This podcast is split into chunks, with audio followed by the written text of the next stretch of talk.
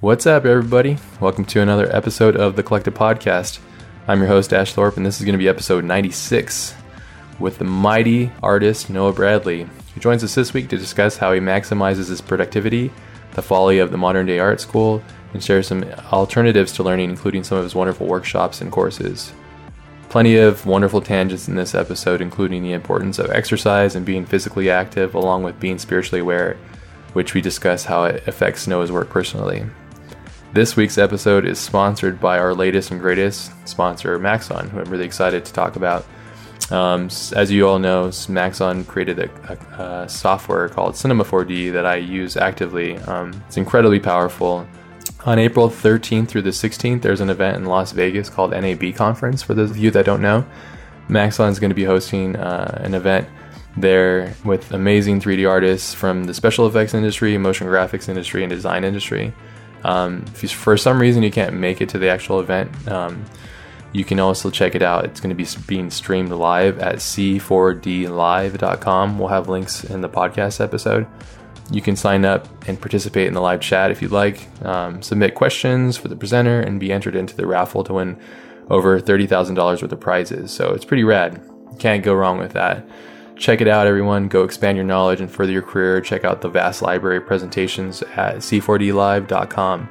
And a big thank you to Noah for coming on and sharing his time with us. This is going to be episode 96. Let's roll.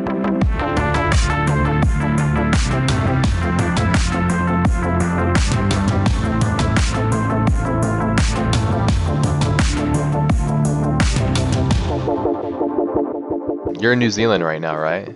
Yeah, I am in beautiful, amazing, incredible New Zealand right now. It's uh it's an awesome place to live for a little while. It looks really beautiful. I'm um, are you familiar with Aaron Beck? Uh no, I actually don't think I am. He's he's from uh, he used to work at Weta Workshop and he's um, pretty prevalent in the like concept art world. He does a lot of like robotics and stuff. I'll send you his work, mm. but he's my buddy and he lives out there and he uh, he sometimes sends me pictures and it looks phenomenal out there. Like like a little yeah. nugget of joy. yeah, I I honestly I can't believe how amazing it is down here. Um, there's so much like incredible natural beauty packed into a relatively tiny place. Yeah. Um, and just amazing diversity and stuff. So for a landscape guy like me, it's uh, pretty much paradise. Peter Jackson saw it, so I think James yeah. Cameron's on it too. He's like, I got to buy it all up. yeah, exactly. Monopoly time, but yeah, it looks awesome. It looks like for me, from observing for what year you've been up to, is um, traveling is a really important thing for you, huh? Uh, yeah, yeah. Traveling's been an important part uh, of my life and also career for uh, probably a few years now. Um, I don't know. It just it for me inspires me in so many different ways, and almost lets me take a break from my art and lets me focus a little bit on life. Uh, which I think for me is a really important part of my career is bringing in some of my experiences from life uh, kind of into my art that's which which is interesting. It brings me to another point, which I feel like you're you're an artist that I kind of get a feeling from. It's not just about the craft, but the actual holistic kind of you as a person, what you contribute to the world around you. Is that kind of is that kind of oh, yeah. right? Oh yeah, definitely. Um, you know, I, I, I love painting. I love I love making good art and theoretically, technically, I'm you know halfway decent at what I do. But uh, for me, like it's so much more um, about who someone is as a person, what they're trying to say with their work, um, the message behind the art, uh, all of that sort of stuff. Um, really, uh, it's really important for me. And uh, I've made conscious efforts to kind of develop that side of things in addition to all the technical side of things. Would you say that having a personality behind your art is something that gives it longevity? Was that part of the equation? Yeah, longevity among uh, many other things. I think um, just looking at a lot of art day to day, uh, I see a lot of art and there's just nothing there for me to connect with. Uh, it's just it's it's really surface level work and you can really tell when someone has kind of dived deep into what they're trying to get at uh, with their work, um, both as who they are as a person and who they're trying to be as an artist. and you can really tell because there's something really honest and human about it when they end up doing that. Yeah. And uh, I think we can all just notice that at a certain level. Um, we might not be able to consciously put our finger on it, but there's just something about the work that feels really honest to us. And uh, I think that's definitely what I'm trying to shoot for. Uh, whether I'm there yet or not uh, is a whole different issue, but uh, that's that's definitely the goal. That's a really interesting observation because I feel a very similar way um, where certain things have um, a connection, right? Because I, I, look at art as a very high level, or not high, it's just a very um, dynamic uh, level of communication. Mm-hmm. And mm-hmm. it can be as simple as a casual hello to a passerby, or it can be a very intimate conversation like we're having, which is very dynamic. Um, and that comes from both parties, um, I feel personally, uh, both parties emitting some kind of uh, dialogue or kind of uh, I don't know. Like, I'm trying to. I'm losing my track here because it's in the early morning. But what I'm saying is like you as a viewer um, are admitting something interesting about yourself when you accept something as different. At the same time, the creator is also admitting to the world that they are a bit different, whatever that might be, and that could be possibly the connection. You know, something interesting yeah. there. You know. Yeah, I can definitely see that. What do you think um, can like capture that essence, that feeling from somebody? Uh, I think that's a really hard thing to hard thing to figure out, and I and I yeah. and I imagine most of us spend probably most of our lives trying to figure out exactly how to do that. Yeah. But uh, I don't know. I think I think just being really honest about yourself and who you are and what you want to make, um, I think is a really important part of that process uh, of learning how to do that um, yeah. Well, being honest, you mentioned, is do you think by being honest, what levels does that constitute? Because you seem to be pretty um, savvy with the internet, I suppose, like where you're able to communicate with people via the internet and have a presence. Um, how honest should you be in this day and age? You know, you know what I'm talking about, right? When oh, people oh, yeah. are too honest. oh yeah, so, some people are. Some people are too honest. They take they they take a little different approach to things. But I think I think being honest with you know who you are and what you're thinking and kind of the struggles and joys that you go through, and being self-aware, I think, is kind of what I'm talking about. Mm-hmm. Um, it's not you know telling everyone what you had for breakfast every day. Um, it's oh uh, what it's little... I just posted that up. I'm joking. I no, I do that too. I, I totally do it myself. I'm just joking. But um, uh, it's it's a little bit more about you know figuring out who you are as a person and you know being aware that no you're not perfect. No you're figuring things out. And you know just being honest with those struggles because when we're honest and open like that it's easy to connect with viewers with fans whatever you want to call them. Um, Whereas I think a lot of people take most of their time for social media, uh, myself included, to give off this impression of some amazing, perfect, awesome life where everything is just always fantastic. Hmm. And, um, you know, a lot of people have told me, you know, that they kind of get that impression from me that, you know, everything about my life is always awesome because I just tend to post pictures of like awesome places and, you know, whatever work I'm working on and stuff like that.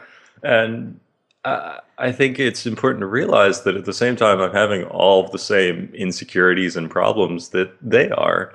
Uh, you know, I constantly struggle with thinking my art is terrible and I'm a complete failure and, you know, no one cares about my work and all the same sort of things that I think most people worry about.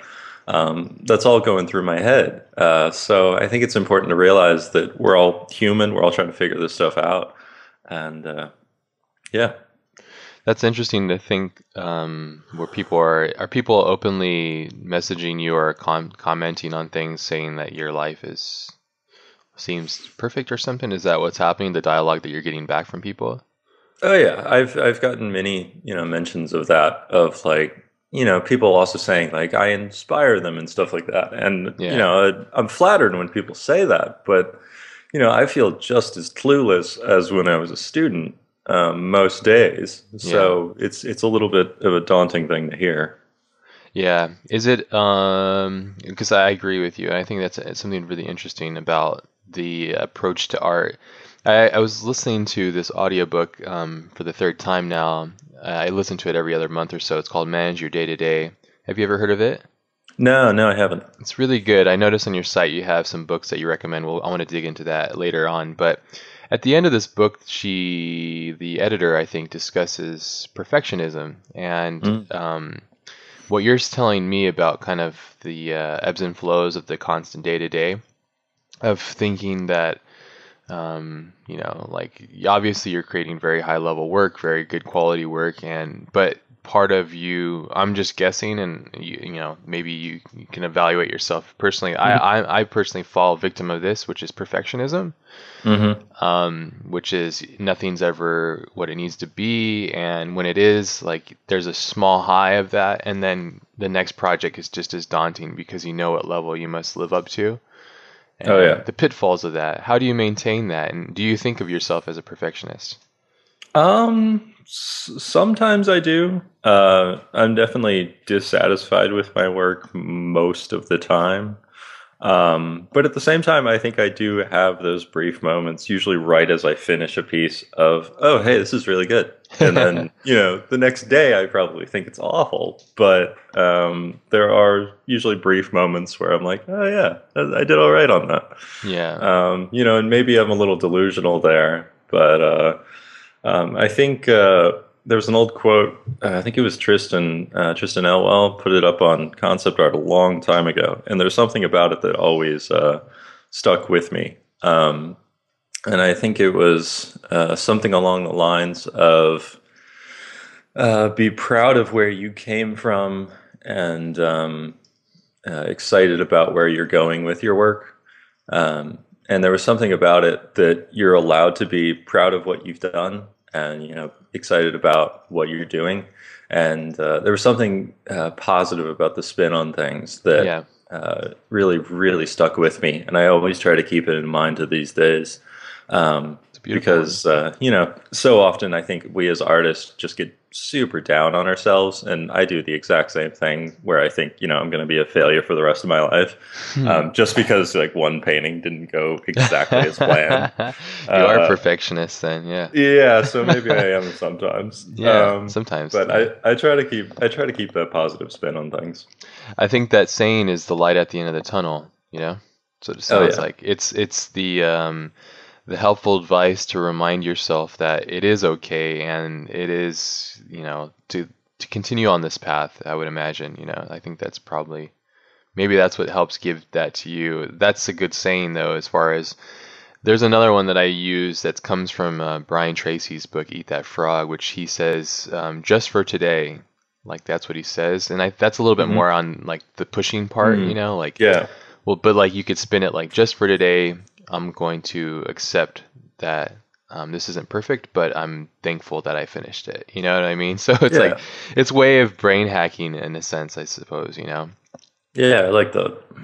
I think it's pretty good. It's like um, for me personally, I've been really trying to discover um, life hacks or brain hacks as of recent. We've, I think, the first time I really got some um, communication engagement with you was um, there was this thing that that Vitali um, shared with me, which was your life broken into weeks, and uh-huh. you could see your life. it's it's very morbid, and if anybody's uh, listening, we'll have a link to it. Um, I don't think personally that's morbid. I accept that life is is it, time is fleeting, and we only have so much of it, um, I'm very much the person type of person that likes to make the most of it, mm-hmm. the best that I can. I think some people obviously wish they they could, and the same part. And I think that these things are very uh, scary. But it was interesting for me. Um, I guess that's probably what stood out is you you openly and publicly embraced that, and I felt that was kind of cool. And I felt attuned to you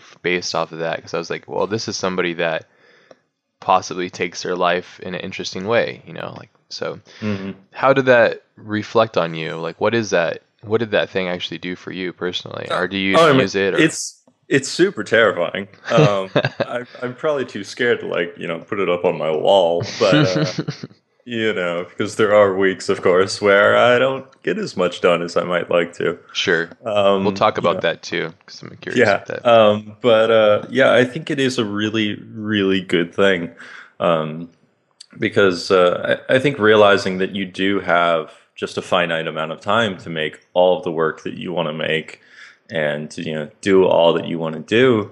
Uh, I think it's I think it's important to realize because uh, too many people put off what they want to do or what they're dreaming about for way, way, way, way too long.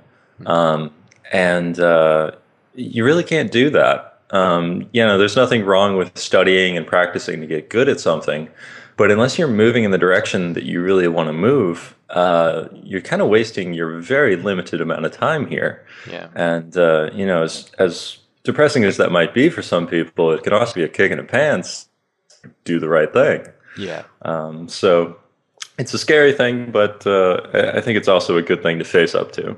I think it's good to embrace it. I always say that um, the richest person and the poorest person, both monetary and spiritually, are all living on the same construct of time. We all share that same currency, and I think if you can harness that to whatever it is, you know, you mentioned um, also um, taking rest breaks of time where you aren't actually engaging in art, but you are engaging your mind in activities such as travel. I've I, I also very strongly encourage that because I feel that the mind, my personal um, encounter, and I burn myself out countless times. I'm still learning ab- about my own body and how to actively engage it properly. Yeah. But I find that um, I've actually um, personally, this is something I've been doing lately that seems to be helping a lot. Is not only jujitsu because jujitsu is a as a gift to me. It's like a beautiful gift that I've get, gotten, but taking regular walks has Mm, really yeah. stimulated my mind. Do you do walks? Uh, I, d- I don't do as many walks as I do. I do love hiking though. Oh, Um, okay. Hiking's get me- awesome. Get me out in nature and get me walking, and it's perfect. Um, yeah. Do you think that by because uh, there's there's many different studies, you know, if we get analytical about these things, or um, we start breaking these things down, there's these studies that when you are propelling yourself by your own physical body through time and space, basically, which is walking or jogging or hiking or whatever, um, it releases certain chemicals in your mind, endorphins and such, and, and it's a rewarding experience, and therefore it opens up different um, portals of your mind. Because what we're talking about, what I'm at least I'm talking about, is opening and enhancing the different portions of your mind to create the best work that you can. Do you think that the act of physical activity is something that would really help your mind moving forward? And do you constantly, you know, like how often are you doing your hiking? And when you're in a crutch, do you take a time take time to go journey around and walk around and stuff? Uh, yeah, I think I think doing that sort of stuff is absolutely essential. Um, I'm sure you've read the book uh, Daily Rituals. No, I haven't. I'm gonna put that down. Really? No, I haven't. Really, you would you would eat that up. You need to read it. Will. Um, Thank you. Uh, it's it's a really really good book, and uh, it it basically goes over the lives of a ton of different creatives of of all different types. Uh, you know, artists, writers, musicians, everything, and uh, it analyzes what they usually did in a day. And it's a fun book because most of the chapters are you know two pages, and um, one thing you'll probably pick up in there is that most of these people took regular walks and sometimes very long walks Yes. every single day. And I think it's it's a really important thing because I know for myself, from my own experience, usually hiking, because most of my time has been spent, you know, in rural areas where, you know, if I'm going to walk somewhere, it's probably going to be out in nature. Uh, is that all of my best thinking, all of my best ideas, all of my clearest thoughts tend to happen while I'm out walking. And um, you know, for a while, I, I had never read any of the studies or anything like that, or read any of the research. Uh, I had just noticed this on my own, and uh, had just realized that hey, if I'm going to take a walk, I'm probably going to figure everything out while I'm out on that walk, uh, and that's pretty awesome. It is. And so uh, it's it's a really cool thing to realize, and I think it's a lot of uh, it's something a lot of artists will kind of miss out on because we get so trapped in our studios and we get so used to just work, work, work, work, work yes. that we that we miss out on the opportunity to go, you know, for an hour and just take a walk just don't don't bring any stuff. Don't do anything. Just you know, take a walk and just clear your head, get your thoughts right, and you'll come back both so refreshed, uh, so energized, and so clear headed that it'll make a huge difference to your work. Yeah, I think that's a great advice. I, I didn't realize it either, too. It's funny how we go through life with creating, like, I feel life is a construct of many habits. And I feel that if you continually make a, a habit and you're unaware of it, for example, like falling into the idea of what uh, walks do, um, and not understanding it really, but then coming to realize that other human beings from the same planet that you're, you're on are having very similar results one of the, one of the things that really um, got me thinking about this was not only does my friend Anthony Scott Burns he takes lots of walks he's really into those but we've just we talked about that a lot but Mozart is actually a great example who would walk a ton so much. He would walk so much and that was something that I think really helped resonate and inspire him personally I think as a you know creative. I'm just imagining that you know but I would always think that, you know, creatives will just sit at the desk and just work through it, you know, and I, I agree there's certain times when you need to be like that, but I think that the retreat for the mind isn't always a bad thing. I think that sometimes it's actually a good thing, you know. Oh yeah, I, I totally agree with you there. Cool. I thought we would because I know that we've like kind of touched on a couple of these interesting things, and especially if you're kind of this world traveler like you are. I imagine that you've probably experienced pretty interesting, phenomenal like journeys of like walking around or hiking, experiencing these things. You know. Oh yes, uh, yeah. I, I love climbing mountains. Um, just hiking up a mountain is one of the best experiences ever. And I will not do a single painting or drawing usually during them. Yeah. But I will come back down so inspired and energized and excited about life. Uh, there's nothing else like it for me. Nature's pretty um, amazing, right? I think uh, there's a saying that I was listening to this really interesting lecture on sacred geometry. I'll have to find it and send it to you and post it up. but this guy said this really profound quote, and I think it might have come from somebody else too. But um, it said nature. He said something in the, the realm of like nature holds the patent of all human creation. Oh yeah, I like that. It's fucking perfect though, you know, isn't it? Yep. We're just trying yeah. to mimic the world around us, you know. Yep. Yeah, I, I love that so much. It's um, very true. There's, there's, nothing else quite like nature, and I think so many people forget about nature, uh, even though it's you know all around us. Um, yeah, I, I grew up as country boy out in Virginia, and you know grew up in the woods basically, and always have felt a strong connection to nature and stuff. And uh, yeah, it, it really is what we're all trying to get at. It's the thing we need to study most. Yeah, I think so too. I think that there's an also there's another subline like um, we as humans, you know, there's I've talked about this a few times, but we as humans are natural, and in our own natural, you know, platform is we're destructive and we're um, we're unaware, constantly unaware. I feel, um, uh, globally and personally and spiritually too. And I don't know if you want to get into this so much. This is just obviously opinions, but if you look at the state of um, humanity now and where we're at, like for example, last night, um, I don't. It's it's just a, sh- a sign to me that I'm getting older, and I'm and, and, it's kind of saddening me that um, my mind is allowing itself to kind of settle into these weird, interesting like mental debates. For for example, um, it's not sad. It's just like, damn it, like I need to focus on other things. But mm-hmm. right now in California, there's this crazy drought. Right, there's been right. really really shitty rainfall. Like there's been really no rain, and there's just a lot of people living here, and a ton of it's agriculture. Actually, 75% of the water usage goes to almond trees. What the fuck? Mm. wow.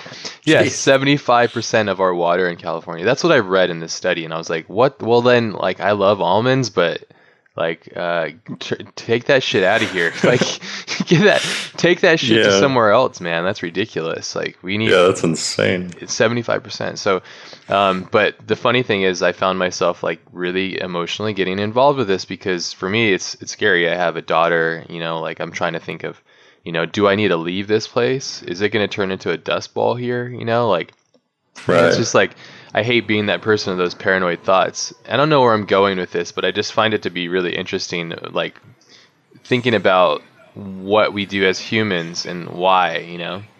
Right. No, I, am totally with you on there. Um, yeah, it's it's a little scary the impact we tend to have on the world and uh, how like stupid most of the time we are.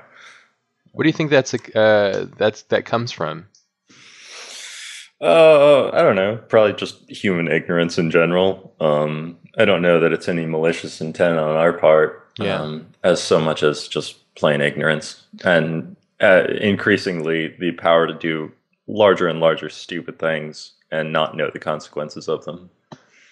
Yeah, I think that there is personally I believe that there's a lot of interesting thing that that come from being a human and also the trait of being curious. At the same mm. time, there's a lot of there's an interesting price to pay for these certain things. oh yeah. For example, yeah, I think. Um, what do you what do you think? Because um, you also seem to be a bit of on like the not in the kumbaya spiritual way, but you seem to have your a connection to your own soul. Are you? Are would you? um, title yourself as being somewhat of a spiritual person? Uh, yes, yes, yes, I would. Um, I was uh, I was raised Christian, and uh, that has always had a very large impact on me and my life and my work. Um, it's it's a really part of it's a really big part of who I am and uh, where I've come from. And uh, yeah, it's it's definitely something I try to explore in my work and talk about in my work and uh, I think it's something that, particularly in our, our, illustration concept art, tends to get either laughed off or shunned, or at best ignored. And uh, whereas I think I think it's a really big part of you know who I am, so I like to I like to put it in my work when I can.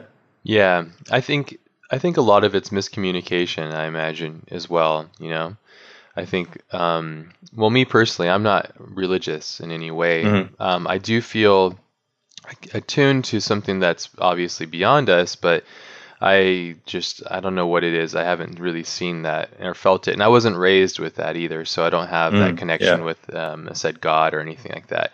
But I right. do feel that there is something unique about having um, some sort of spiritual connection, whether it be with a God or yourself.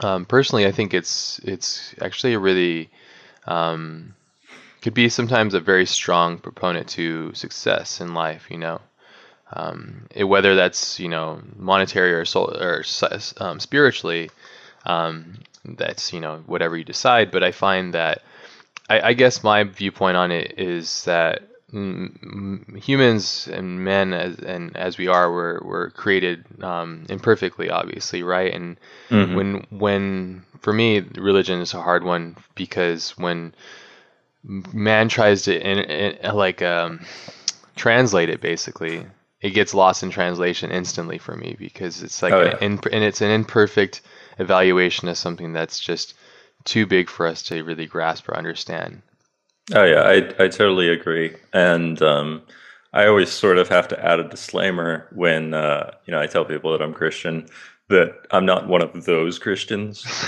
Uh, and what is that? What is those Christians? I know what you're talking uh, about, but they're just they're all, they're awful. They they have a big mouth. They have stupid opinions. They tend to be the most hateful, awful, and honestly least Christian people I know. yes, and it's terrible, and and I hate it so much. And uh, yeah, so I feel almost embarrassed sometimes by the people that supposedly take the same title I do. Sure. Um, and, and it's it's really awful because if most people actually read the Bible, they'd be like, "Oh, cool." So it's it's basically just love everyone and be awesome together and have fun. Uh, that you know, at, at the core, that's what it's all about. It's not about all of these stupid things of judging other people and hating other people and that that's not in there that's that's not what it's about at all yeah. and uh, it drives me insane that that's what people have taken from it so uh, yeah, I definitely think that um, it, you know, loss in translation or interpretation has really um, diminished its ability and quality to reach so many people, and that's probably for me personally. That's why it's kind of been like, ugh, no, no, pass. Like, oh, yeah. I don't want to be associated with those people. I, I cannot blame anyone at all for thinking that. Um, you know, I realized that if I had not come from a Christian background, that a lot of it would look really bad to me because sure. most of it is really bad. Um, you know, most Christians out there are, you know, pretty awful at being Christian and showing what all this stuff is about. So, yeah. Uh, yeah, I can't blame anyone for that. But there is there is a beautiful side to all these things, and what I think what I'm getting at too is our design is imperfect. From my own interpretation, our design is imperfect. Therefore, like the embracing of that is just part of what it takes to become human. The the unfortunate part is that it's just you know there's only so much water basically you know there's oh, yeah. there's only so many times that we can make mistakes until we can reinvent ourselves if that's possible you know but yeah yeah, but I mean that's cool. I mean it's it's rad that you you know you're able to speak openly about what you feel strongly in your beliefs about, and perhaps from this experience, people that are questioning this religious like you know Christianity or any of these religions, um, by hearing somebody that isn't saying, "Hey Ash, you suck," you know, you're an awful, terrible. Yeah, you're gonna die and burn in hell and all this stuff, and it's like yeah. you know like that I think that the world needs more people that are willing to embrace the fact that hey, we're all different and it's okay to be a little bit different. You know, that's kind of what makes this world go around. The unfortunate part I feel is like right now there's just a lot of ridiculousness happening, you know. But hey, you know, whatever. There's also a lot of amazing shit that's happening, you know, like oh, yeah. amazing stuff. Do you feel as an artist that it connects you somewhat spiritually to like your inner like voice? Uh, yeah, yeah, definitely. Um, art for me is a great way for me to both think about and kind of express the things I feel um, spiritually. Mm-hmm. And uh, it's so much of what I'm doing with uh, my personal work. Uh, all my personal work is all about this stuff. Sins um, of Man, is that what it is? Uh, yeah, the sin of man, um, and uh, it's it's all about this spiritual stuff, and a lot of people have gotten that impression already, which is it's good. I'm glad that's being communicated and um, and of course already people have started misinterpreting it. Uh, you know, yes, you know, Christ- Christians have thought that it's like atheist work, and atheists have gotten the impression that it's like Christian work, and neither of those are exactly true. Um, so yeah, people have on both sides have already become opinionated about it, um, and sometimes in, almost insultingly so. Uh, yeah, I remember one guy who was like, "Yeah, I really like your work, but if you get too Christian with it, I'm not following it anymore." Like, cool, uh, cool, I guess. Uh, it's, it's really open minded of you.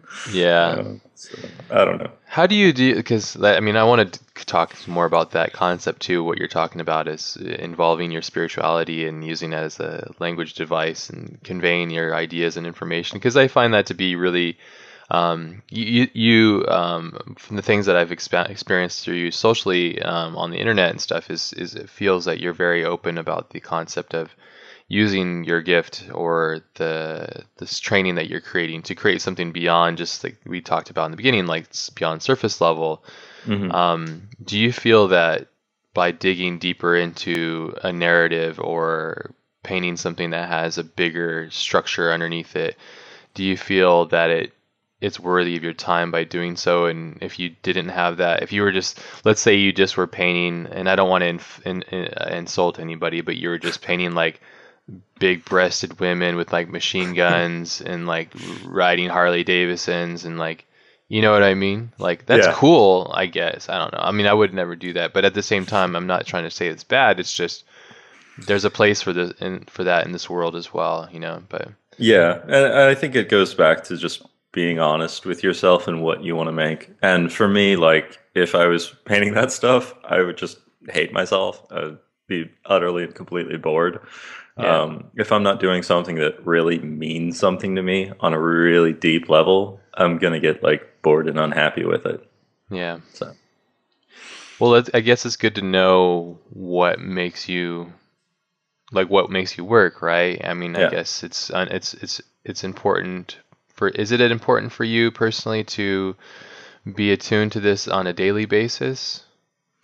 Um, maybe not a daily basis, but kind of a general basis of um, definitely making work that's very important for me. You know, I do, I still do, you know, commercial illustration, concept art stuff, and I'll do jobs for clients that I don't particularly care too much about their project. With all due respect, um, it you know doesn't move me spiritually but uh, you know, I, I I can still do that work. But I think at the end of the day, as long as I'm still making this stuff that really really affects me, um, that's that's what it's all about for me. How do you juggle that? We now we moving on to the concept of of um, client work. How do you manage to keep like your client work um, proficient and working and stuff, and then keeping that dialogue and stuff? Because you're obviously a freelancer. I'm just assuming, but I'm yep. pretty sure. So, and you're traveling all around the world too. Yeah. So, so, how do you manage that? This is an interesting life choice that you've made. So. Um, yeah, uh, I am a freelancer mainly by uh, mainly by merit of laziness. Uh, I've, I've never really understood how someone could wake up every day and go to work. Um, as as terrible and like horribly elitist as that sounds, it, it, like sounds really awful. I know, um, but I, I, never really got it. You know, I got to the age when I started getting like job offers and stuff like that, and I was like, "Wait, you, you mean I have to go to work every day? Uh, what, what, if I don't feel like it?" Yeah, you know. Uh, and it's it's really lazy. And I swear that's probably most of the reason that I ended up becoming a freelancer is because freelancer, you know, as long as I get my work done on time, then it's fine. Yeah. Um, uh, yeah. So it, it, I, I was never fond of the working for work's sake. Uh, if I'm going to work, I'm going to make money, and I'm going to work at my pace, when I want, where I want, how I want, all of that sort of stuff. And uh, that's, I guess, kind of how I ended up in freelance. Um, and nowadays, with uh, with my client work, I guess I try to keep it somewhat to a minimum, uh, enough to sustain me, pay my bills, all that sort of stuff, um, and give me enough time to be working on whatever it is that I feel like working on at the time. It's beautiful, though. That's a really great way, I think, of approaching it. I, do you think that by having this method has helped you, um, kind of with mental clarity? So when it t- comes time to do your own personal work, you're not completely like for example i'm just i'm throwing out a scenario here and let's see if this works. Uh, so if you're doing a job that's incredibly emotionally and, and spiritually taxing on you because it's something that you're not really into and then you, by the time you, it comes for you to work on your own work would you be recharged and ready or would you not? And what i'm getting at is i think that your choices to make your own decisions on these things has allowed you the freedom um, for the most part it seems to be able to have the energy and poise and be ready for your own personal work. So when it comes time to do it you're ready to go. Is that kind of yeah. Yeah that's that's exactly it. Because for me if i was putting too much time and and too much energy into just doing commercial work, uh, I would be far too burned out to really properly do the stuff that I wanted to. Yeah. Okay. It makes sense though because um, a lot of it's conservation, I would imagine. So I think it sounds to me like you're a bit more attuned to like the conservation of energy and um, keeping that flow going. So, yeah. yeah, that's about right. Oh yeah, yeah.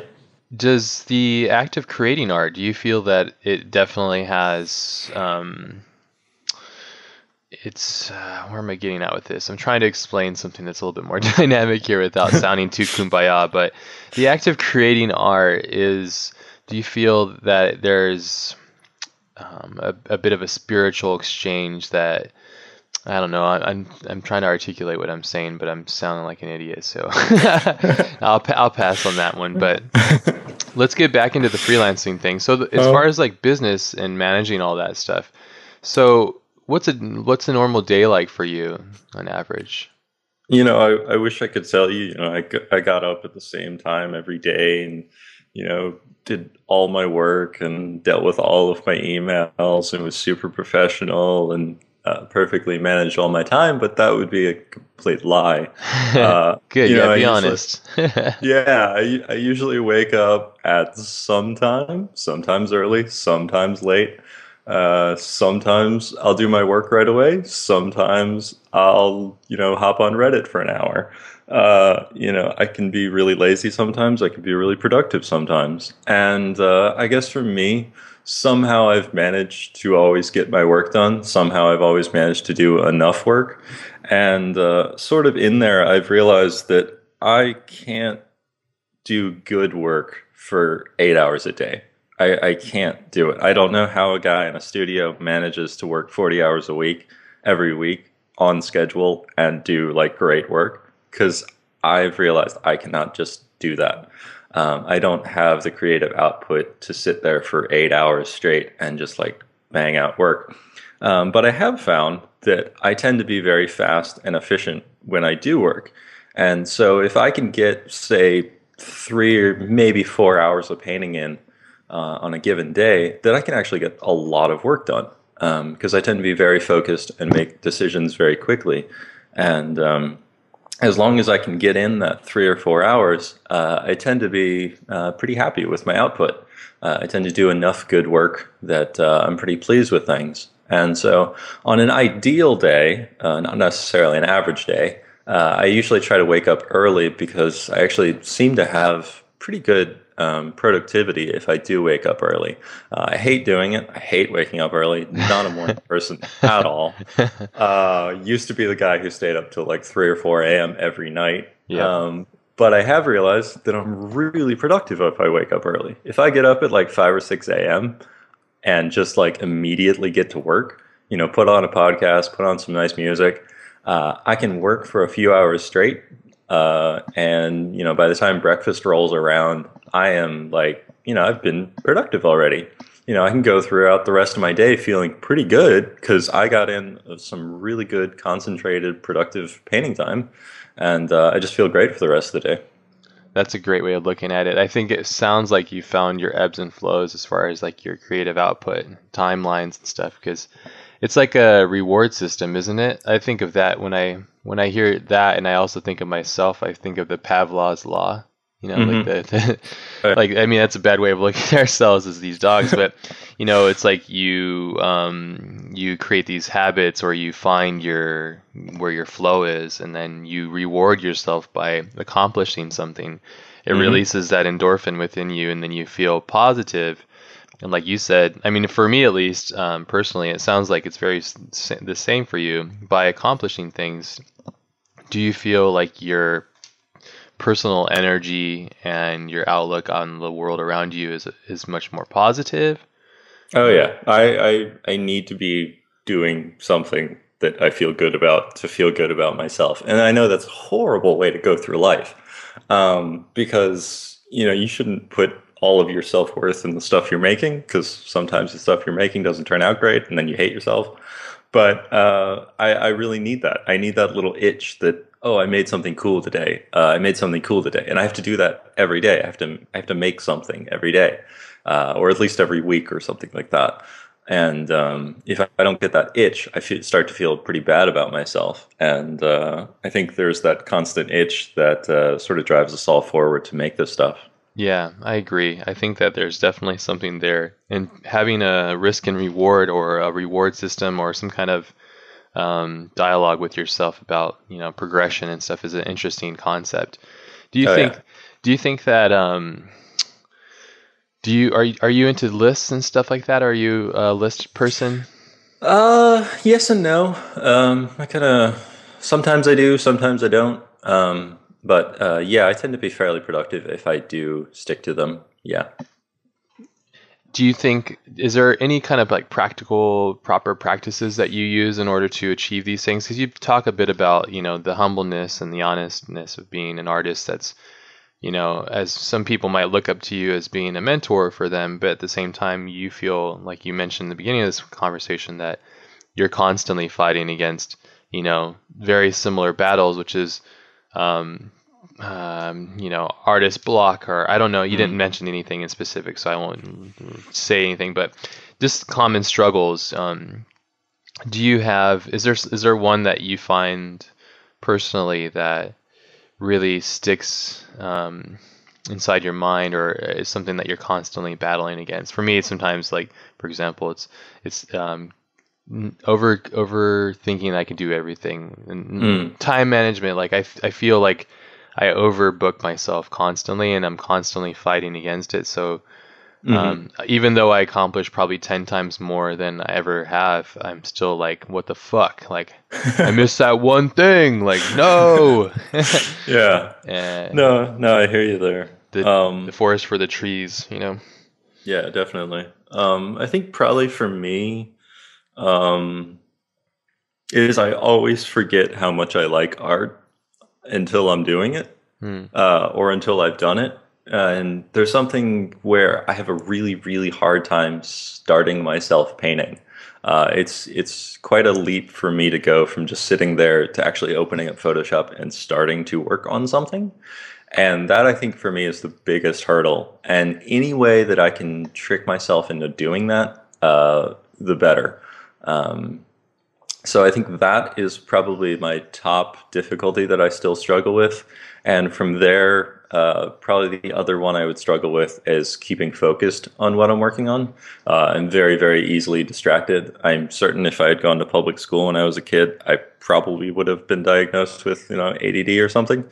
Uh, I tend to jump around mentally a lot, and um, yeah, so for me, again, it's a it's a case of having to trick myself into being pro- productive, and uh, you know, once I do make that leap of starting to paint, uh, it, there's a few tricks I have to stay productive and stay focused on what I'm doing. And uh, actually, podcasts are one of the best things for me. Um, I've realized that if I stick on a podcast, uh, I tend to keep working. Uh, I don't take breaks. I don't stop. I don't, you know, try to switch to a browser or something like that. I just keep working because it's there's something about it. There's enough mental stimulation there for me that I stay really focused on what I'm painting. The dialogue. And- yeah, there's just something about having some talking heads, uh, you know, right in your head uh, that really that really keeps you focused. Sure. And um, uh, you know, I've actually listened to some of your podcast while doing that, and you know, all that stuff just keeps me focused. So there's that, and uh, my other trick is I've got this app called Rescue Time. And Rescue Time is mainly to uh, track your computer usage, and it gives you a weekly email saying, you know, what percentage of your time was productive, you know, what you spent your hours in on your computer and stuff. And it's really just fascinating to see, you know, how productive you are week to week, and what really consumes your time. Uh, it gives you a really honest look at how productive you are. Uh, but the other thing that it has is that you can click a button and you can click the whatever it is, get focused, and you can basically turn off your browser. Uh, you can turn off all quote unquote distracting websites and uh, just get work done. And it's great. You know, I turned it on and I set it for, you know, 30 minutes, an hour, something like that. And all of a sudden I can't open, you know, Twitter or used to be Facebook or whatever else um, for that time. And believe it or not, it's actually really helpful. You'd think that you could just, you know, choose to not do that. Um, but there's enough times where it makes it so much easier not being able, able to do that. Um, and uh, so that's actually one of the tricks I try to use for myself whenever I need to be really productive. That's cool. I need to check this out. Um, this get focus thing because I think that's actually a really interesting thing. I've had a, I have a, recently asked a lot of people. Um, everybody actually have asked on the social media on Facebook and Twitter, and I asked them to evaluate what they thought um, from one to ten how value valuable they felt it was. And it was what's Mhm. kind of interesting is it's almost like going to um, uh, n- uh, almost because I, I feel like the internet can be very addicting. Um, Mhm. So I feel like I'm going to a bunch of addicts and going like, "Hey, is is what do you think? Of, what do you think of beer? You know, like you think beer's good?" And everybody's like, "Yeah, fuck yeah, beer is the best. Number ten, I need it." It's like, and so it was kind of interesting to me because I'm not sure if it's completely honest, but people had some really valid um, evaluations of things like Facebook, and they said, you know, like, hey, it helps me be connected with my friends, and I also get to see like rad artists, and that's really cool, and it inspires me, and blah blah. That's that's awesome because it's actually a positive outcome for people. The the flip side of that for me personally is that um, it is it has some negative um, bits. Obviously, you know the the the black hole I call it is is this, the black hole of time. Um, there's this one book called uh, The War of Art. Have you read that Steven Pressfield's book? Oh yeah, yeah, yeah.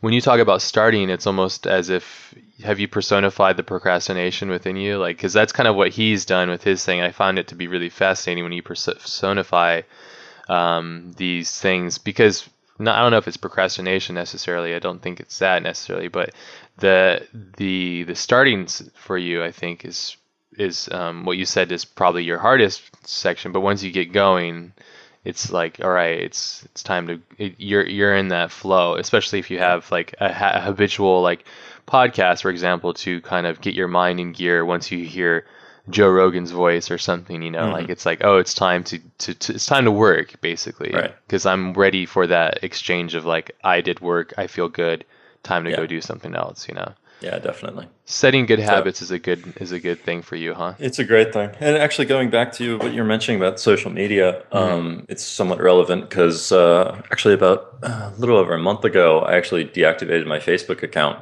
um, just because I realized how much of a time sink it was for the value it was giving me. Sure. And uh, you know, I used Facebook for years and years and years, and used it primarily to like build my like connection to the art community and all that. And I just realized in recent months that it just it wasn't giving me the same value that it used to. It wasn't quite worth it to me anymore. Um, so I actually turned it off and switched entirely to Twitter for my uh, social media itch. And um, I found it to be really great. Uh, there's something that's less uh, time consuming about something like Twitter. hmm Um, you know, it's easy to take a small bite of Twitter rather than you know hop on Twitter and you know spend an hour there. Uh, it's it's much harder to do that. So for me, it's been it's been a great thing. So, so no Uh, more no more Facebook, huh?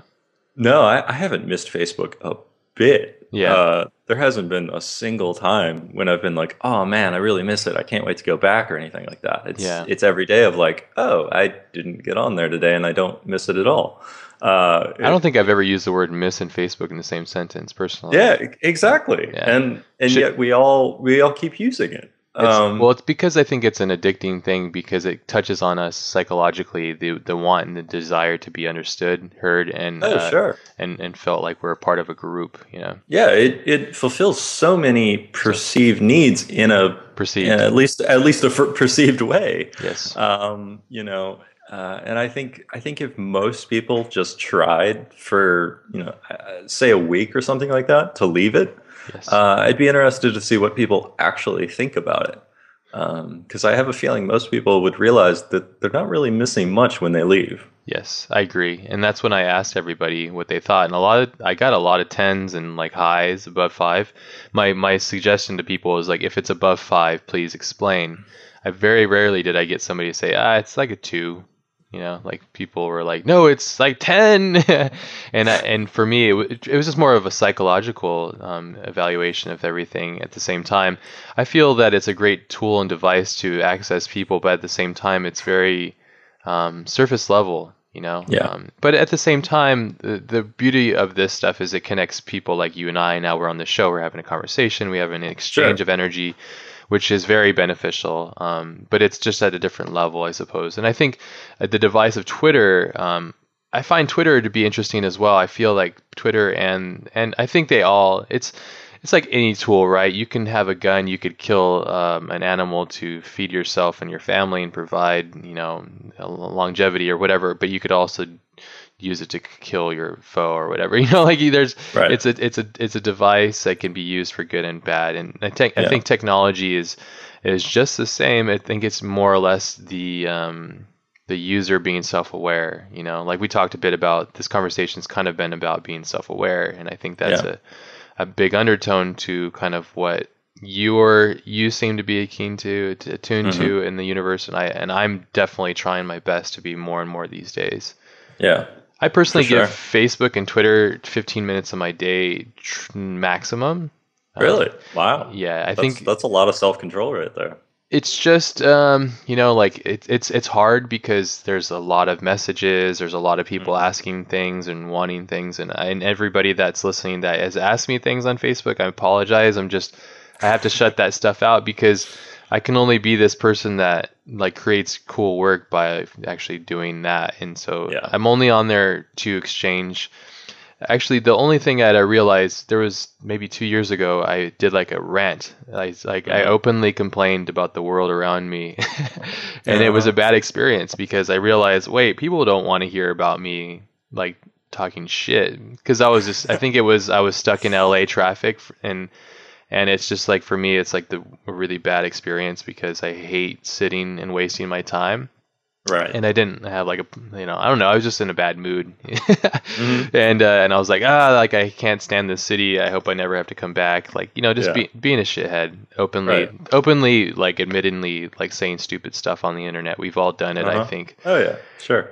but uh, yeah, like it yielded really weird results, and I realized, wow, like I can't really be myself on this place. Like I can't, Right. like you know, not, myself isn't this negative person. It's just I can't openly go like fuck that, you know. Right. And so what I realized is like, oh, this is just like a cool device and to kind of be superficially connected with everybody. And Mhm. so I was like, you know what? I'm just going to share like really awesome links with everybody. That's all I'm going to do. Share the podcast, share really cool links, and that's the device that I've established. And then I, you know, I see some cool stuff from people and I pass it on, but for the most part, it's very surface level for me at Yeah. least, you know. Yeah, I, th- I think it's important to realize that that it's not going to actually serve that need of like deep connections to other people and stuff. Um, it's a very surface level interaction uh, almost all the time. Yeah, I think there's a five percent. You know, like like if to say that it's completely useless is is, is, is too much, but I think or Yeah. whatever. And I'm not, we're not saying that, but I think that like like I said, um, it's I've gotten to know you through it through Vitali's thing, and then Right. you showing that, and I was like, hey, what's this guy all about? And then Mhm. briefly kind of getting an idea of what you were up to, and then the Twitter conversations, our dialogue, and then I think you had mentioned something about like um, Aaron Draplin's podcast. Mhm. I think you enjoyed that one, which he's he's Oh, yeah. he's fantastic. He's just got the such a, an amazing personality. And then now we're Yeah. doing a podcast, so I think that there is obviously um, total value to it. I guess it's just the spectrum in, in which you allow. I suppose you know. Yeah, yeah. I mean, I think it is a great thing. I mean, I've made incredible connections to great people, you know, that have stuck around uh, on through social media. But I think it is that taking that step from the surface level to making a you know stronger connection between two people. Yeah. That's really the thing we should be after. Is that more and more of these weak ties, so to speak, uh, doesn't necessarily help us as much as maybe a few strong ties from time to time that we might get from social media. Um, and I, I think that's an important thing for people to realize as they use uh, social media. I th- I, I agree. Um, I think there's a certain etiquette, I suppose, you know, to to carry Yeah. yourself with. Is, is there any kind of like tips or tricks that you use in order to carry yourself properly on the internet? Uh, I don't know. Be yourself, but don't be an idiot. Uh, I guess I guess that's as best as I can do for that. that's like the most abstract. Yeah. But no, it's. I mean, that's a obvious. That's through life, though. Yeah. Let's hope. no, I think that's interesting. On your site too, you kind of talk a bit about art school. I noticed Mm-hmm. that you got your BFA in Virginia, where you're from. But on your website, there's also you have a concept. Is that your? Um, I couldn't find the name of that thing. It looks like it might be a little bit of an older article. Is that your article about school? Uh, yeah, the don't go to art school thing. Yes, let's talk about yeah, that. yeah, yeah. That's that's me. Um, easily the most controversial thing and popular thing that I've ever written uh, Mm. in my life. Um, but uh, you know, it was written whatever it was uh, a couple of years ago now, and uh, basically it got to the point where I was just fed up with how much uh, how much in debt everyone was getting. And it was just awful because, I mean, obviously, as an artist, I know how much artists tend to make. And I was seeing just these student loan debts skyrocketing Yeah. um, to the point where it was just tens and tens of, if not hundreds of thousands of dollars in debt. And it's just awful. You know, even if you're cranking out only successful artists, uh, they're still in monumental amounts of debt.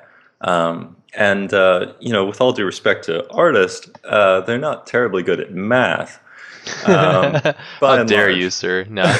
yeah, we're you know, focused on and, other and as a guy with even a basic knowledge of math and finances, uh, the amount of debt people are getting into is utterly irresponsible at best. yeah. And uh, I was just, I was sick of it. I was sick of people doing this to themselves. Were people Uh, coming up to you and talking to you about this thing? Uh, yeah, you know, I would talk to a lot of students. You know, I've been really involved in kind of helping and teaching students and giving talks at schools and stuff like that. And I would talk to these students and stuff, and uh, somehow they would, you know, tell me how much you know debt they had and stuff. And it was amazing. It was Yeah. amazing that someone that young could have so much in debt. It's ridiculous. You know, hearing a kid that's, you know, 20 years old have a hundred grand in debt is insane. Or 400,000. Yeah, God forbid. What the- um, what you the know, heck? like, what the hell is going on? And it, it got to the point where I realized that these schools and the people giving out the loans were telling these students that it was a good idea to do this. How dare It's they? It's an awful di- idea to do that. It's a horrible idea. Don't ever do that. Yeah. You know, if if school is paid for it for you, go for it. Do it. Do it right away. You know, if you have super rich parents that are going to pay for whatever you want, That's awesome. go for it. For that's, you. That's that is fantastic. You should totally do that. Um, but if you don't, and if you don't have any scholarships, don't do it. Yeah. Don't do that to yourself. It's a terrible way to begin your life. It is. It's one of the worst ways to begin your life. Um, so yeah. Yeah, no, I, I I agree with you. I Actually, um, I come from very humble beginnings, and like I really wanted to go to art center personally, but I Mhm. I moved out when I was 14. I put myself through. I got two degrees in art, but I didn't get a chance to go to art center. The Mhm. irony of it, though, is my first main job in film was like everybody, or the majority of people that I was working with are at the same level were from art center. So I was like, wow, well, I guess I'm getting my master's program with my art center students.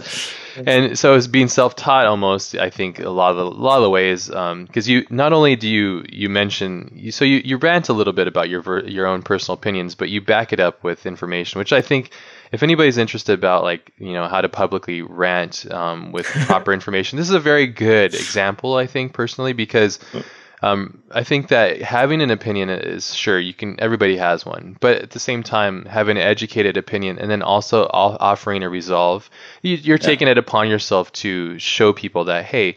Like the average cost of this is this much. This is what um, a Harvard diploma is, you know, Yeah. and, and a Harvard diploma usually yields crazier amounts of money based off of whatever yeah. that, like a, a lawyer, for example, Yep. you know whereas like you know i know what artists aver- on average make you know really high end artists they they're different spectrum but the average artist does not make um, nearly as much to pay off or even manage such a debt you know Oh Um, hell no! I mean you. I mean you don't hit. You don't usually hit six figures until you're like art director or something like that. yep And uh, and you need so, that right yeah. off the bat yeah, exactly. You need that immediately. And- And I don't think people realize that, you know, $200,000 in debt is usually about $2,000 every month for 10 years. yeah And you can own a ferrari no joking yeah, you know, it's it's ridiculous. and and also like I'm sure you've experienced too is um, the the U.S. dollar is is stretches so far around the world in different realms. You know, it's some some places it's shrunk, but some, and for the most part in certain areas you can you can live a very good life for two thousand a month. Oh yeah. You can you can live a great life for that much money. Exactly. And to realize to realize that you're just giving away all of this money, uh, it's it's insane. And you know, I had I had about forty thousand in debt, and that's because thankfully my parents were able to help me some with my college. Yeah. uh, they helped me quite a lot with it. Um, but still, just because you know my parents aren't super wealthy parents, uh, I still ended up with about forty thousand dollars in debt, which is it was awful for me. I hated it. I realized like every day that I was, you know, I was worth less than nothing actually. And uh, actually, I still remember the day I hit zero dollars net worth. Uh, I remember that day of like, oh, I'm worth nothing right now. This is great. it felt it felt amazing. It felt felt incredible because I realized like, oh, I'm actually I'm even right now. That's I'm, good. You know, not I'm not down. And then I realized that a lot of these kids are going to be, you know, in the red until they're 30, 35, 40. it's part of the system, you know, it's part of the system, indentured servitude kind of thing. I mean, I can go on and rant, rant about it, but um, I think that another thing I think we should definitely propose is that there's a lot of really amazing people, and school is an amazing.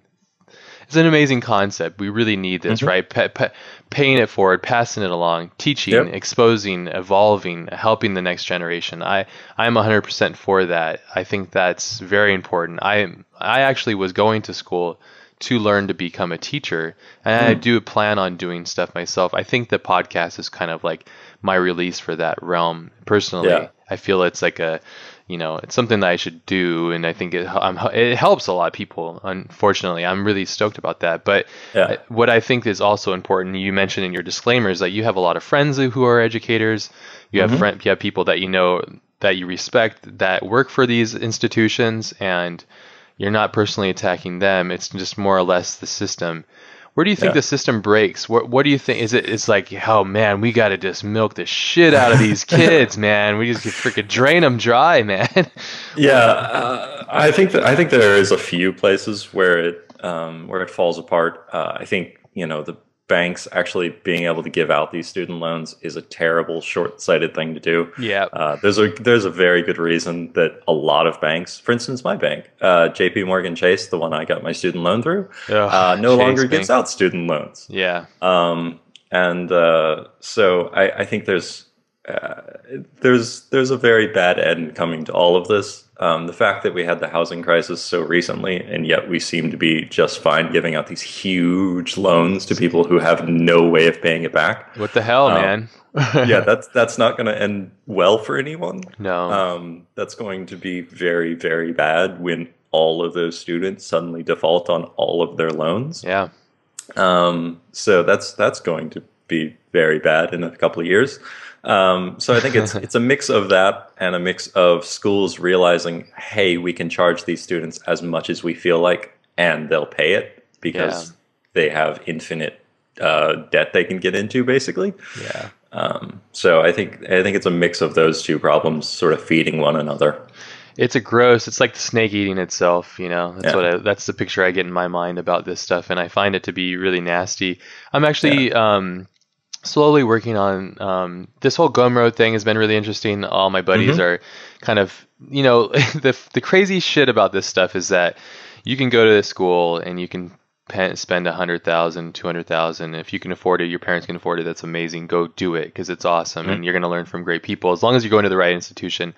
Yeah. Or if you have any, even a little bit of self discipline, you can basically learn from some of the best in the world for like five dollars. and and that that just blows my fucking mind. And the cool thing about what we do, and it's very important and unique, is that you don't necessarily need to go get a formal education. If you if you're going to go be a doctor and open up people's bodies, you have to go and learn. Yeah, please do. Yes, please. Yes. Um, some people don't. That's that's another that's another talk. But the cool thing about you know, because I think as as artists, um, a lot of us are. We didn't we didn't choose to be artists. We became them because that's who we are. You know, like we just. And so the great thing about knowing that is dude we're pretty we're pretty lucky in the spectrum of the world where we don't necessarily need an education if No. you have any inclination of any sort of self-discipline like look at guys from the full spectrum i look at Vitalia as like a bell curve setter Mhm. Vitaly for me is just a, a he's a workhorse a beast savage structural just monster who's just Yeah. gets in there like a machine and just destroys everything and then you have the basic very minimal um, procrastinating person who's maybe starting out for the first time and Yeah. this completely different spectrum but between those two people there's no difference really there's it's just i mean the difference is obviously self-discipline and these different things but the cool thing is um, school doesn't really teach you that. And another really crazy thing is school doesn't teach you about like hey you know you need to charge this much money like No. really important shit. And that's something that i try to bring up here on the on the show too. And and i sometimes i and i don't want to throw you on the spot but sometimes i like to ask my guests and i probably should have prior but if you ever are open to talking about because I, I openly like to talk about like day rates or the way to work your business some so- and and and a way to keep yourself afloat and and how to manage these things. Because for me personally like i live in san diego. I have a family. Mm-hmm. I own a house. I have all these different things. Actually i only owe debt on my house which Oh, is nice. cool. Yeah. Yeah, well i take a responsibility for my own my own stuff. I didn't take on a mm-hmm. lot of debt especially with school but um, the business side of things is is really important i think especially Oh, to yeah. discuss I'm always happy to talk about that stuff because you know I remember coming into kind of illustration and concept art, and no one would really like talk about it. No one would talk about like how much you're supposed to charge, or Yeah. how much they charge, or how much money you really make at the end of the year. And why the hell is like that, I don't know. It drives me insane. Yeah, I think I have some. You just, why can't you just say, "Yeah, I charged you know about two thousand for a painting or something like"? Well, why can't you just say that? Why can't anyone just say that? I have you a, know, be be honest with these numbers. Sure, I have a feeling that it's it's probably because it's associated with the ego, um, right? And you know, people feel vulnerable when they when when they when you say, "Hey, like I charged ten thousand for that," and you're like, "Whoa, yeah. what the hell? You charged yeah. that?" You know, and I and, and I, for, for me personally, I think that I'm mature enough to when my friends are killing it, I go fuck. I'm so pumped for them. I'm yeah. like it makes me so happy. That's yeah. but that's I think not everybody has, is as mature as that. And if you're those people that are like hating on somebody for succeeding, like you should really take a step back and like think about who you are as a person. Like don't be that person. Nobody likes yes. that person. Like no, seriously, no one likes that. No one needs that. Just, just be proud of everyone else. Be it's proud the thing that you should I would suggest for anybody that does that is for me personally because I came up pretty hard shit was happening for me and I had to really push uh-huh. forward and I remember people like my dad especially like don't don't be like that don't be that person because the moment you do that you shut that world out you know and, yeah. and he was right and for me I think it's like you have to embrace that success from other people because they're, they're paving the way they're paving the way for you you know? Yeah. and, and and and support that. Be about that. As long as they're doing the healthy thing.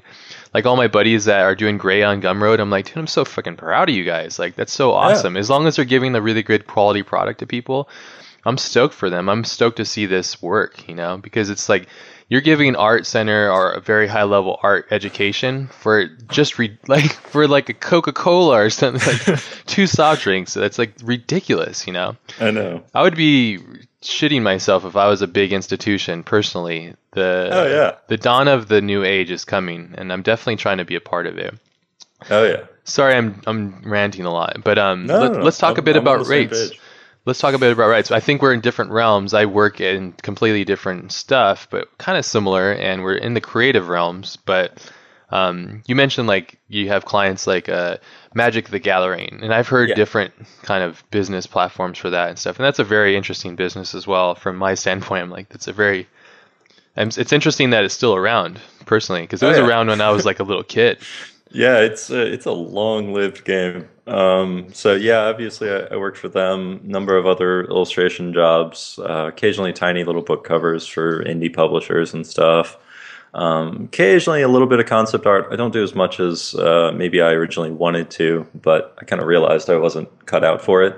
Um, I don't like doing endless iterations and revisions. Uh, I found that out. Uh, which I found out is basically most of what concept art is. Yes. Um, I had this idea, you know, back from the old days of concept art that it was all about those pretty finished pictures, mm-hmm. and it's it's not. Uh, it's about you know the million revisions that it took to get to those things. Uh, yeah. So uh, when I realized that, I was like, oh, maybe I'm not a concept artist. Uh, so most of what I do these days is probably uh, more in the lines of illustration. Um, so yeah, um, digital illustration for like clients like Magic and stuff like that. Yeah, so like Magic, some other game companies. Um, uh, I, I, do love working for authors. Uh, I've had great experiences working for authors just on a one to one basis of uh, authors coming to me having something they wanted illustrated. And uh, I've had just a great time with that. You know, they don't always have the most money. And so sometimes I'll do a pretty cheap job for them. But uh, there's something really rewarding and fun for me uh, about that, about working with someone kind of making worlds with words and to actually put a picture on that. Um, so, yeah. That's cool. And so when let's let's break down, I guess, the business side of these things, and you don't have to be specific, but maybe if you could mm-hmm. paint like a picture for those that are starting out that are might be the might say the exact same thing as you like you know what i realize that i don't want to do concept art either because yeah. i don't like sitting there and just uh, throwing myself at the wall some people are really i really admire the people that can go like oh like you want me to repaint that 10 times right. oh okay sure like i admire that i'm not just i'm the same way it's like I'm gonna do one thing. I'm gonna do that, and that's my best intention, and that's what I think should be it. And then I'm gonna right. move. I'm gonna move on from there. You know. Yeah. Not to say that iteration isn't a bad thing. It's just you know, it's just that's what I want it to be. if I didn't do it the first time the way I want it, I would the second time. I don't know. Maybe the second. I don't know. But that's also a total different conversation. But um, as far as you know, like let's say um, the exchange between you and somebody like a like a decent publisher or something. You don't have to name names and stuff like that. Is the business structure for you set up where you set up like an agreement prior? Do you have is there a signed document between the two of you? Um, I do that, but I'm just wondering what you have set up for yourself.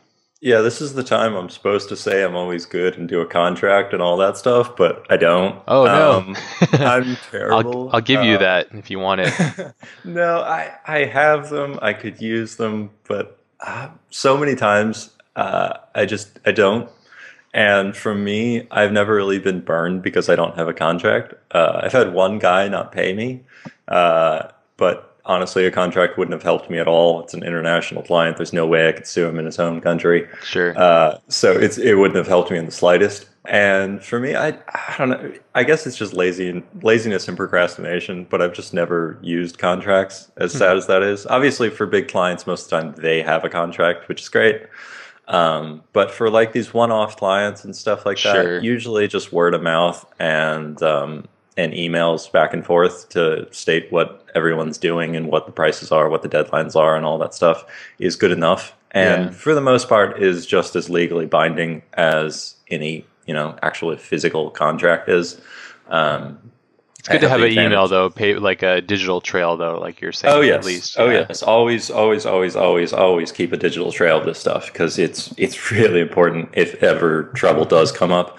Um, I'm very glad to have a brother who's a lawyer, so I got to kind of listen in on all of his classes and stuff like that. Awesome. And at least get at least get the gist of some of the law side of things. And basically, you know, a contract is not necessarily a signed document; it's a agreement of some sort and yeah. guess what? Unless if it's signed. you agree to do something in an email, then that's a contract. Yeah. Um, it's as much of a contract as anything. And obviously, there's a lot of vagueness in emails, which is why the trouble can be brought up and why you should probably get a contract. Um, but uh, still, emails tend to work pretty well for me. So, uh, for the most part, if I'm working with a client, uh, say the first time, uh, if I'm working with a brand new client, I'll usually try to get 50% upfront of whatever the agreed upon price is uh, because that serves a few purposes for me. Uh, it makes me, it lets me know that they're serious, lets me know that they're serious about paying me. Uh, if everything falls through eventually, I still have 50% of the money. Um, and uh, it, there's a bit of a trust involved as soon as that happens. Yeah. And I don't usually start the work until I get that 50%. And there's something nice about that. Uh, anytime I've done that before, uh, things have always gone well for me. most people seem to understand pretty well um, my rates, as far as they go, uh, vary quite a bit depending on what I'm working on.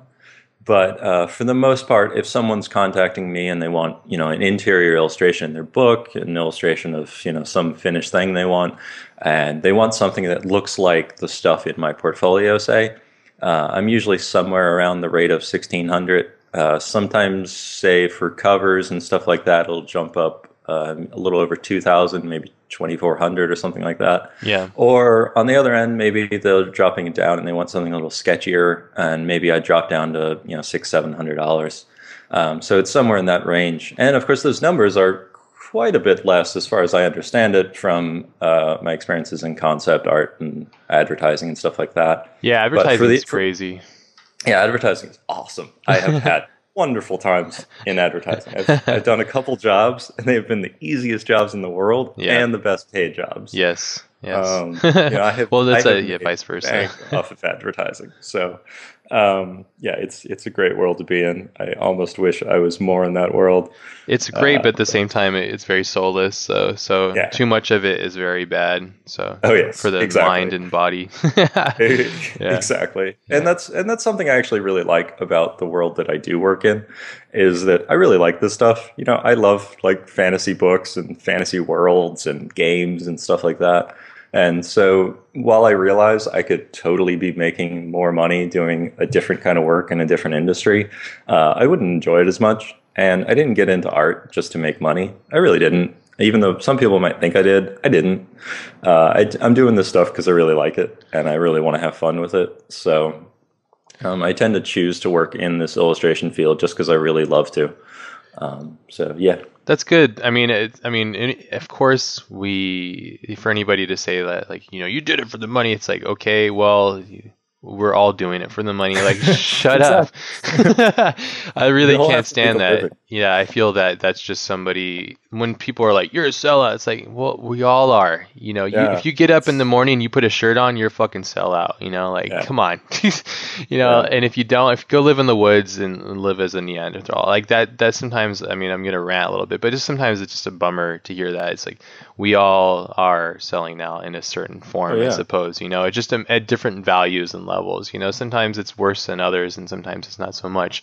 It's as long as I think as long as you're not harming anybody, it's like there's no harm there. Yeah, yeah. I, I can't even begin to tell you how much flack I've gotten for just the simple act of making money. Really? It, it, it, just it what the baffles hell? me. I know. Uh, well, particularly when I was selling um, like the education stuff early on, uh, people gave me so much flack for that. Really? Um, Why is that? Because you're this, is this, this well, it's before Gumroad took off, so mm. it was before it was trendy to like sell information. Sure. Um, so back then it was like you know you have to give it away for free, and I was like, no, no, I want to yeah. sell this. Um, you know, I put a lot of time into this. It's really valuable. It'll make people better. Yeah. Uh, so I'm gonna sell it. Uh, what and, was the uh, complaint uh, you were getting?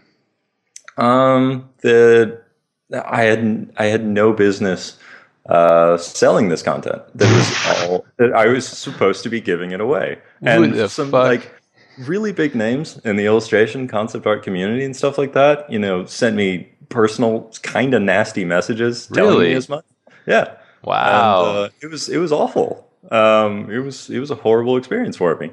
And uh, you know, I stuck to my guns, and I think in Good the end you. it turned out all right. Especially considering now it's like super trendy and popular thanks to Gumroad.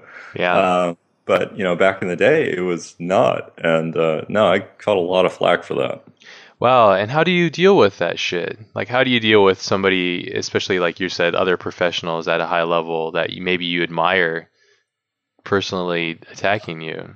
Really poorly. Um, yeah, I would too. I, would be like fucking really just bummed out, you know? Yeah, I, I did not do well with it at all, and I, I still don't do well with it at all. Yeah, me neither. um, I, I do, I, you know, I'd like to say, yeah, I brush it off and just laugh it off when someone hates me on the internet, but I don't. Yeah. Um, you know, I try my best to, but most of the time it, it does really get to me, and yeah. uh, it's really awful hearing you know nasty negative things about you and uh, it's really terrible. And usually happens, of course, as I'm sure you've experienced, by people that have never ever talked to you in their yeah, lives, no, and have no idea who you are, what you're like, or anything like that.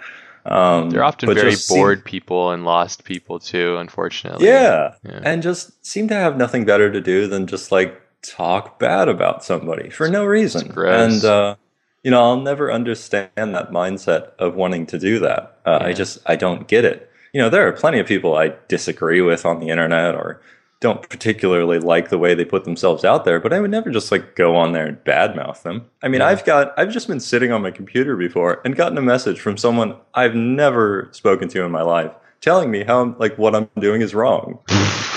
Fuck and that person. it's just it's shocking. Yeah. It's shocking that someone would actually do that. That they'd sit down and be like, "You're wrong for doing that." No, I'm not. I'm I'm selling something. That's wow. not terrible.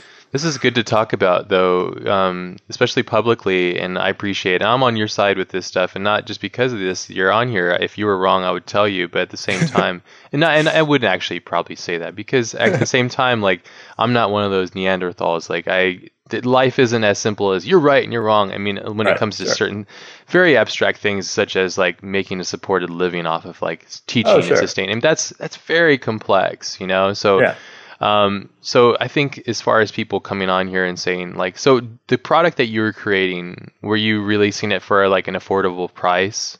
Oh yeah, I mean all of the stuff was affordable. I put out a the first thing that I really put out was a thing on freelancing called the Art of Freelancing. Okay, it was like uh, it was fifty seven dollars, which is you know more than a lot of stuff back then, but it was comparable to say like a Gnomon DVD back in the day. Mm-hmm. Um, and you know it was, it was four hours long. It was a long talk. And in my opinion, it was very good information. You know, I recorded it, whatever, four years ago or something like that. Sure. And I stand by everything I say in there. It That's was, good. It's still very good information. Uh, I'm extremely proud of what I made. And uh, I think a lot of people have this idea that I just opened up a program and recorded for four hours and then put it out there. yeah. But really, sure. it was it was about two months of writing and preparation and recording and editing and narrating and all that stuff. Uh, and it was a lot of effort for me. And uh, people were just shocked that I would sell something like that. Um, and really, really mad at me. Hmm. On Uh, the flip- un- unreasonably mad. On the flip side, did you have people reaching out to you telling you that it's helped them with their career and that kind of stuff? Oh yeah, okay. I've had tons of good responses from it. Ratio And, uh, wise, bad to good. What is it? 80 oh, 20? it, it's higher than that. It's probably hundred to one. That's amazing then. Uh, yeah, uh, but those sure. 1%, And- I just hate them. yeah, exactly. And, I mean, and for all of my stuff, all the time, no matter what, I offer like full refund. You don't even have to tell me why. You can just be like, I want my money back, but I really enjoyed it. And I'd be fine with that. I'll always return everyone's money. Wow. No questions asked. That's And awesome. I, I've always had this policy. I always will have this policy. It's it's always been good for me. And honestly, from all the people who have you know returned art of freelancing, so to speak, uh, it hits somewhere around one to two percent. And even them, uh, I, I think probably ninety nine percent of them said that it was great stuff, but it just wasn't right for them for where they are right now. And uh, you know, hearing that from people who have actually paid for it and been like, "Oh yeah, it was actually really great, but it wasn't quite what I was looking for or expecting." That's fine. I don't. I don't care. You can have your money back. Thanks for trying it. Honestly. Wow, You that's know? amazing. Um, like, so- look, I'd be like, no, fuck you. You took it. you ate the fucking fruit. Like, you you just eat the rest of it. You can't put it back. but at the Yeah, I same mean, time, that's really me, I- that's admirable. I don't know? care. You know, if you're getting the information, that's great. You know, I remember being a student and I remember, you know, pirating stuff. And if someone wants to pirate any of my stuff, it's available on all the torrent sites and you can go right ahead. I don't care. Yeah. Um, you know, more power to you. If I help, you know, one person become like a professional artist because they pirated my stuff, then it's worth it for me. that's awesome. Um, I care far, far, far more about that than making a few bucks off of somebody. And I think it's really smart of you too. Like, um, yeah, I'm getting into this realm as well, as where, um, you know, you can make X amount by working for a client, and that offers you certain freedoms, but it doesn't offer you necessarily like uh, enough freedom, at least for me. And so what I'm looking at is different obstacles, like different um, like ways of creating revenue, so that I can open up to doing different things. You know, like I'm building this project called Lost Boy, which is this huge Yeah. world that I'm working on but like I really can't even do it because I'm it's not out of choice necessarily. I mean I do so many things. It's but it's more or less like I'm most of my time is spent just sitting in my office working on client stuff. And so what I want to do is be able to create my worlds and things like that, but I can only do that if I can open up revenue so that I can free up time basically. It's like this Yeah. weird paradox, you know. But um, it's interesting to hear that because I mean, like one of my really close friends, Anthony Jones, who's like Mhm. kind of, you know, I'm sure you're aware of him. Like Oh, yeah. he's helped get this Gu- Gumroad thing kind of pushed quite a bit, and Miche and everybody else and stuff. But what it's what's really interesting to me is to hear how negative people are being. I mean, if you're selling like a good quality product and you're releasing it for a reasonable price, it's like people that are hating on that are just um I feel like are like reversed reversed eh, like uh, they're going backwards you know it's like Yeah. no everybody like shut up like just keep pushing forward support this like if, if Yeah. you're jealous that they're making money you're not then go make your own shit like make good quality Yeah. stuff and then you will see how hard it is like you said like people just think you hit record and said hey let's do this and it's like Oh yeah. no, this is mu- this is actually um, I always bring this up, but it's like the Picasso thing where he's drawing this sketch at a party for this woman on a napkin, and he whips up like a portrait of her in like 30 seconds or a minute or something. She's like, "Wow, I can't believe that! It was it only took you a minute, and it looks so good." And and he he's he's like, "Only a minute? It's my entire life." You know, Yeah. like, and that's the for truth, sure. man. Like, these things that you've learned about freelancing come from who you are as a person that extend all the way down to your earliest memories of like what it is to be a human being. I imagine, you know, and there's there's a cost to that, you know, and 57 bucks. I mean, come on, you know, it's like get out of here with that shit. I was like, if it honestly does not give you fifty-seven dollars worth of information, you know, I'd be happy to give you your money back. I don't care. Yeah, You that's know. cool. So I don't know. It it shocks me how little money people feel like putting into this. Let of course, like the student loan thing.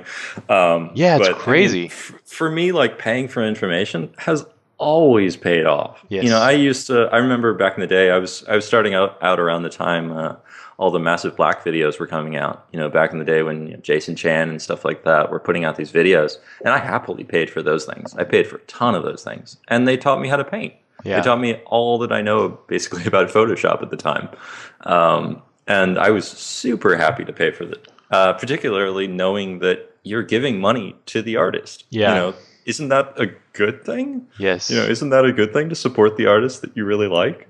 yeah, Uh, and they can go on and make better work to inspire you even further. You know. Yeah, exactly. it's a circle you know i don't it's just weird i feel like some people want to break that circle and you know just because and if you're listening you're one of those people like seriously take a second think about your actions before you do them because it's just you're yeah, you're, you're reversing this stuff like stop it like i mean it's it's cool to question people and like get that and it's it's good to um, wonder people's intentions but like like you said it's like if especially if you're you're you seem to be very publicly open about your lifestyle i haven't noticed any like ferraris or mansions you know like come on No. guys like no, seriously I, I travel a lot, but I don't think people realize how cheaply I tend to travel too. Traveling when is I was in- cheap. when I was in Iceland, I was staying in a tent and I was hitchhiking.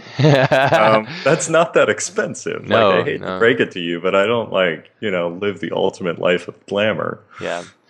It's amazing that actually Tim Ferriss brings that up. I don't know if you've ever listened to his books or Oh, yeah. read any of his stuff, but he he mentions how like he travels the world on a very uh, an extreme budget basically, and relates that to like the average cost of living a month in like in in, in America, and Yeah. like how far your dollar can go. And I've seen that personally. Um, even for example, I was in Japan, and I had thought Japan to be this place where um, it was going to be very expensive. It obviously is, but it's not nearly as expensive as San Francisco.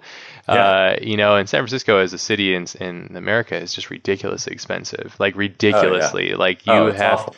yeah, it's ridiculous. Like it's just uh, you gotta Yeah. have you gotta be like um, you know on a, on a whole different tax bracket to just afford like a, a little studio Yeah. or something. I mean, no. Yeah, I, I spent a few months living in uh, New York City. Oh yeah, dear God, I, I was that was expensive. yeah. Yeah. So when people like see that, oh, he's in New Zealand, he must be like super rich. No, it's way cheaper than New York. yeah, I Anything is cheaper than New York. So uh, those are just blanket statements. I feel like that's a weird thing, you know. Yeah. But we're wrapping this up. I want to I want to um, thank you. This has been a really amazing conversation. I'm sorry to end on this kind of stuff, but I think it's really great that what you're doing. I think that people should encourage that, you know, and I think that releasing things. I noticed just the other night too. You released all your brushes on your website for free. It's like, Oh yeah. come on, man, like. I'm sure I'm I'm and like you said and and for me too I have the same thing I have the same evaluation for the hundred people that love the podcast there's one of them's like uh podcast uh it's too good for me it's like well it's free it takes a lot of work like if you Yeah. don't want to listen to it go throw your head into the wall I don't know like shit you know Yeah. like, it's- Yeah, I know, man. well, wiping the internet's butt. It's like, come on, you know. but no, seriously, for all that, like focusing on the positive, like for me, Yeah. my own approach and like the way that I've experienced, there's there's way more positive. That just Oh yeah. undeniable. There's a lot of amazing people out there that are just really fucking amazing and super solid and wanting to be awesome and encouraging that in others, you know. So. Yep. I, I totally agree with you there. And thank you so much for coming on the show and sharing your awesome life with us. I really appreciate it. There's we you're welcome on anytime if you ever want to come back on, talk Sweet. about something that you're really into or Yeah, this has been awesome. Thanks. Uh, thanks so much for having me. Absolutely and yeah, thank you so much for coming on and like I said, if you ever want to come on, just let me know and we'll do a round 2. Sounds good to me. Awesome, buddy. Well, have a great day and thank you so much for sharing what you're doing and everything else and we'll have links to your work and everything else along with uh, show notes on the podcast. So, yeah. Sweet. Thank you. No worries. See you, buddy. Have a good one. Get some sleep. And boom, just like that, that's the end of this week's episode. Thank you guys so much for listening in. You guys know you can find links to all the show notes for this week's episode at thecollectivepodcast.com slash 96. You can also find links to our Facebook and our Twitter and check us out on iTunes. Hope you guys have an amazing day. Go be powerful. Go be prolific. Peace out, everyone.